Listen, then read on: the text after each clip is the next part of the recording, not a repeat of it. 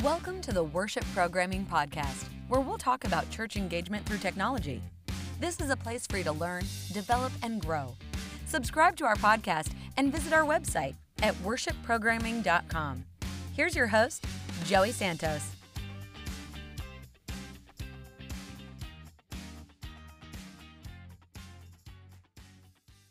Hello, everyone. Joey Santos here. So glad we can have this talk. And uh, this is a place for conversations. It's not just me talking on the podcast, but I really want you to engage. So I want to invite you to just be part of this conversation. Make sure you make a comment, share your thoughts, and let's keep this conversation going. We're going to learn from each other here. We're going to share this information, and we're going to uh, we're going to be on this journey together. So I want to invite you to just be part of this journey with me as we discover how technology can help churches to engage with people uh, more and more. And you know, to start today, uh, we're going to talk about online campus. Uh, I've been an online campus pastor now for a few years, uh, and I want to share my experiences, share where I am in my journey, and I want to hear your thoughts on it. Well, online campus or offline campus? It's a big question with some people out there. And you know, the online campus model is not a novelty anymore. For more than a decade now, churches are more than ever broadcasting their weekend service experience via web every weekend and in some cases even 24 7. When churches started to embrace the online church idea, the technology only allowed churches to stream their services with no connection whatsoever. It was just sit down and watch. There's no option for participation from the internet audience.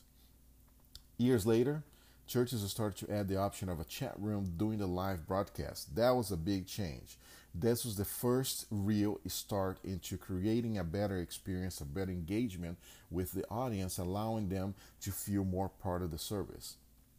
But if you we agree here, we need to first understand that culture is behavior. We must continue to notice changes so we can adapt and adjust in order to reach people where they are and promote engagement so we can have real connection with them. Later, in time we were introduced to this platform called social media. It opened new doors, new possibilities. In fact, it was a total culture shift in every everybody, every area. Not only old friends were able to reconnect, newly parents share pictures of their babies so faraway relatives could meet them, and food fanatics keep up uh, up to date on what they're eating. But the change uh, it really happened in order for people to meet. I mean, there's a lot of connection happening now through social media platforms. These new ways of communication and connection continue to evolve, and the church must find ways to keep up or will lose the audience. To go against it is a lost battle, but to embrace it could mean lives being packed and changed by the message of Jesus Christ. Let's think this way. I remember 30 years ago, my dad is a pastor back in Brazil. And every time we talked about preaching the gospel around the world somewhere overseas, it meant a campaign to raise funds so we can could we could send a missionary somewhere out there in the other country to engage with locals, develop relationships, and then gain access to share the message plant a church, help communities. People talked about it like a five to ten year plan. I remember people like, I wanted the church to support me as a missionary, and this is going to be a five, ten year plan uh, so we can actually just impact this very small community. Today, that model has completely changed. Now, churches talked about sending people to train local leaders so they have a better chance to impact their own communities. And now, with the internet, that reach became a lot more faster, and connections are being established daily through the web. But it seems that the number of the number one fear of some church leaders, church pastors, uh, when it comes to the online church is what if my church people decide to stay home and watch online instead of coming to my church? Well, I'll tell you, this is a fair question, no doubt. But here's here's the reality of it Some of us believe that only the only way that we can have a real church experience is if we attend the physical church on Sunday mornings. That one hour and 15 minutes or 10 minutes uh, is the only way that church really happens. But what about the other 166 hours until next Sunday comes around? We preach from our stages that people should take their weekend experience home with them. In fact, we expect people to do just that. But are we pay attention to how this culture behaves and how perhaps noticing that maybe the expectation we put on people on weekdays are not really happening because for this culture something is actually missing See, this theory is not that hard to prove. Millennial generation that we hear about all the time, their number one complaint of the church is that they don't want to just hear the message and not take action. They rather actually do the mission and leave out the message instead of just listening to it. It is much easier for you today to invite a millennial to help in a local food pantry than to go to a church service with you. I know story after story of young people that actually came to know Christ by serving first with someone who actually attend the church. I'm not saying that this is the rule. Some people is still out there looking for a place to worship a local physical place, to take their kids to on Sunday, or a place with a positive message, which let's just agree here, it's hard to find a positive mes- message on TV.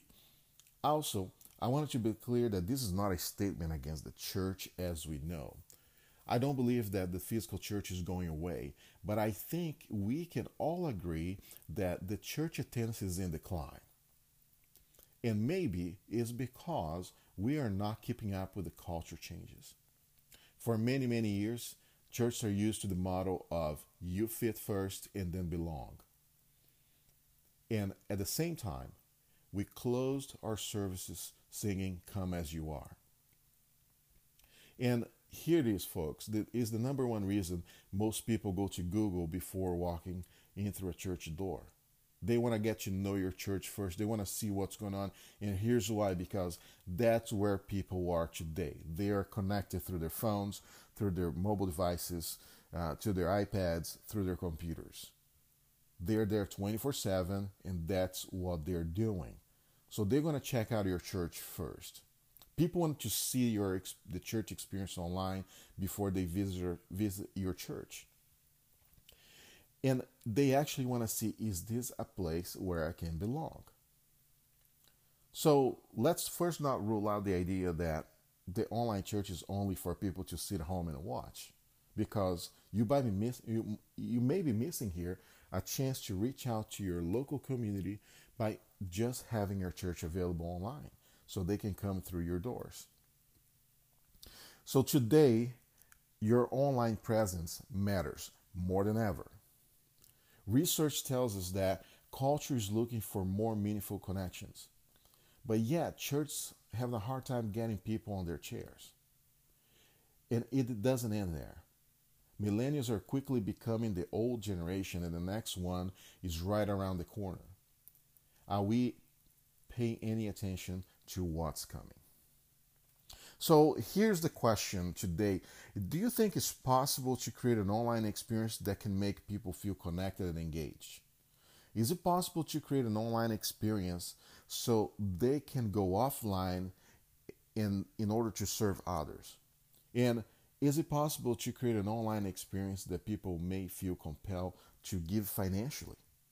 I say yes to all these questions because I'm actually experiencing all of them. And that's the things that I want to share with you in my next um, podcast. So, in our next podcast, we're going to talk about applicable ways for your church to implement and develop an online community that matters and can impact your church locally and globally. So glad we're able to have this chat. Leave your comments. Let me know your thoughts and make sure to join me in the next uh, podcast. Make sure to subscribe. Thanks for listening to today's episode of the Worship Programming Podcast. Make sure to subscribe to our podcast channels and visit our website, worshipprogramming.com. Stay connected and join the conversation.